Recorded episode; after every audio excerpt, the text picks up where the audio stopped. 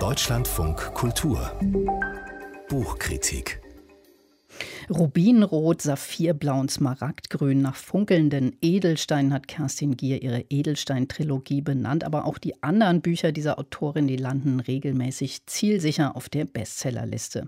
Auch das neue Buch von Kerstin Gier, Vergiss mein nicht, hat sogar Julie C. vom Spitzenplatz verdrängen können. Und ich bin mal gespannt, worin das Erfolgsgeheimnis dieser Autorin eigentlich besteht. Vielleicht weiß es meine Kollegin Kim Kindermann, die hat das neue Buch gelesen. Wie macht die Frau das, dass sie immer sofort sofort ein Bestseller landet. Ja, Kerstin Gier ist ein Star. So einfach ist das einfach. Sie ist eine der Autorinnen, die sehr erfolgreich seit 1995 den Buchmarkt mitbestimmen. Sie gehört im deutschsprachigen Raum so in Kategorien wie Nele Neuhaus mit ihren Krimis oder Susanne Fröhlich mit ihrem Moppel-Ich. Und das sind so Mittelalter-Autorinnen, die im Genre Unterhaltungsliteratur eben sehr, sehr erfolgreich sind, Millionen Bücher verkaufen, häufig auch verfilmt werden. Und für die High-End-Belletristen gehören die so ein bisschen in die Schmuddelecke. Dabei finanzieren die Damen so manchen Verlag durch und damit auch wieder die Bücher derer, deren Anerkennung ihnen eigentlich so ein bisschen vorenthalten bleibt. Die Fanbase ist unglaublich groß und so ist es eben so, dass wenn dann so eine Buchreihe erscheint, die wird sofort gekauft. Das ist so ein Reflex, also wo Kirsten Gier draufsteht, erwarten die Leserinnen und Leser eben, hey, da wird mir wieder das Versprochene erfüllt und dann wird das gekauft. Und Sie haben es ja schon gesagt, in der ersten Reihe, die Edelstein-Trilogie, da hat sie ihre Romanfiguren durch die Zeit reisen lassen. In der Silber waren, konnten die Hauptfiguren in die Träume anderer sich schleichen. Und jetzt geht es um eine magische Parallelwelt. Der Saum wird die genannt. Und da spielen eben Feen, Arcadia und zwei Teenager eine entscheidende Rolle. Aha, das klingt spannend. Und um was geht es da konkret? Also konkret geht es um diese zwei Teenager. Das ist einmal Quinn von Asenburg. Der sieht natürlich toll aus, hat schwarze Haare, blaue Augen, Traumtyp, ist super beliebt, ist auch ziemlich frech, aber im Herzen natürlich ein grundanständiger Junge. Seine Mitspielerin ist Mathilda, die ist, wie sich das auch gehört, so ein bisschen die Uncoole, die eigentlich keiner so gerne haben möchte, was zum großen Teil an ihrer streng religiösen Großfamilie liegt. Sie ist unsterblich in Quinn verliebt, klar, und das zeigt zeigt sich natürlich dann auch recht rasch, dass sie ihre blonden Locken und ihre Stopsnase, dass die dann doch beide eigentlich ganz süß sind.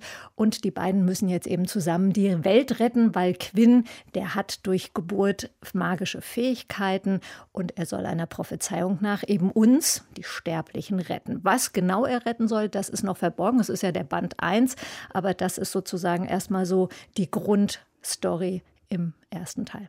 Klingt so ein bisschen für mich wie diese Heftchenromane, die man früher im Hüttenurlaub irgendwo gefunden hat und dann noch gelesen hat. Aber irgendwann wird das ja auch ein bisschen langweilig, so eine perfekte Welt. Wie ist das hier bei Kerstin Gier? Ja, tatsächlich alles erschreckend absehbar. Man möchte immer wieder zwischendrin beim Lesen aufrufen, auch das noch.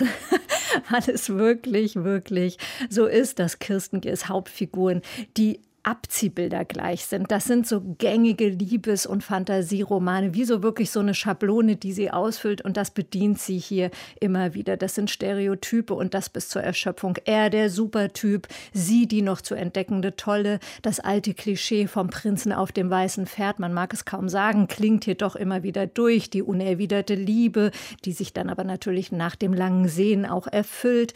Und das Buch liest sich so wie ein bisschen wie eine wilde Mischung aus Percy Jackson Jackson, das ist, war so ein Titanenerbe, dann Twilight, das gute alte Stephanie Meyers Buch. Und Giers eigene Bücher. Und sie verrührt hier eigentlich, wenn man so will, bewährte Zutaten aus Liebes- und Fantasy-Geschichten, mischt dazu noch eine gute Portion Teenager-Alltagsproblemchen und herauskommt leider, leider, wie ich finde, dann doch ein wenig überraschendes, fast schon langweiliges Buch. Also da wird vor allem das, was Erwartungshaltungen bedient, wo, womit die Leute schon rechnen, nichts Überraschendes, sagen Sie. Warum muss man denn eigentlich trotzdem über solche Bücher oder eben auch so ein Phänomen wie Kerstin Gier sprechen?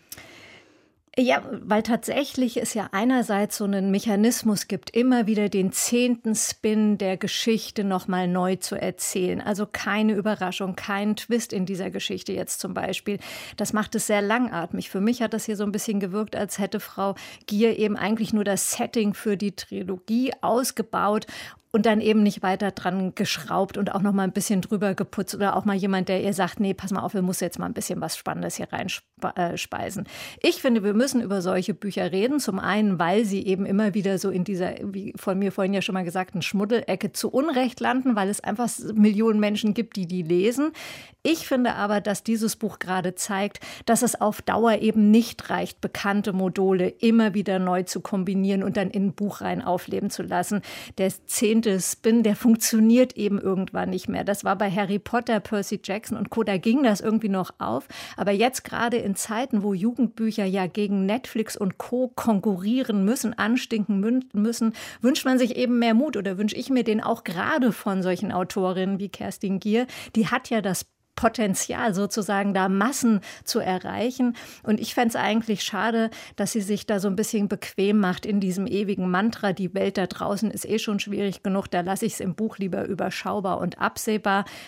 Dem könnte sie was entgegensetzen. Vielleicht gelingt das ja noch in Band 2 und 3. Den jungen Leserinnen und Lesern würde ich es wünschen, weil ich glaube schon, auch wenn es jetzt auf Platz 1 ist, irgendwann schlägt das auch wieder auf die Erfolgsbasis zurück.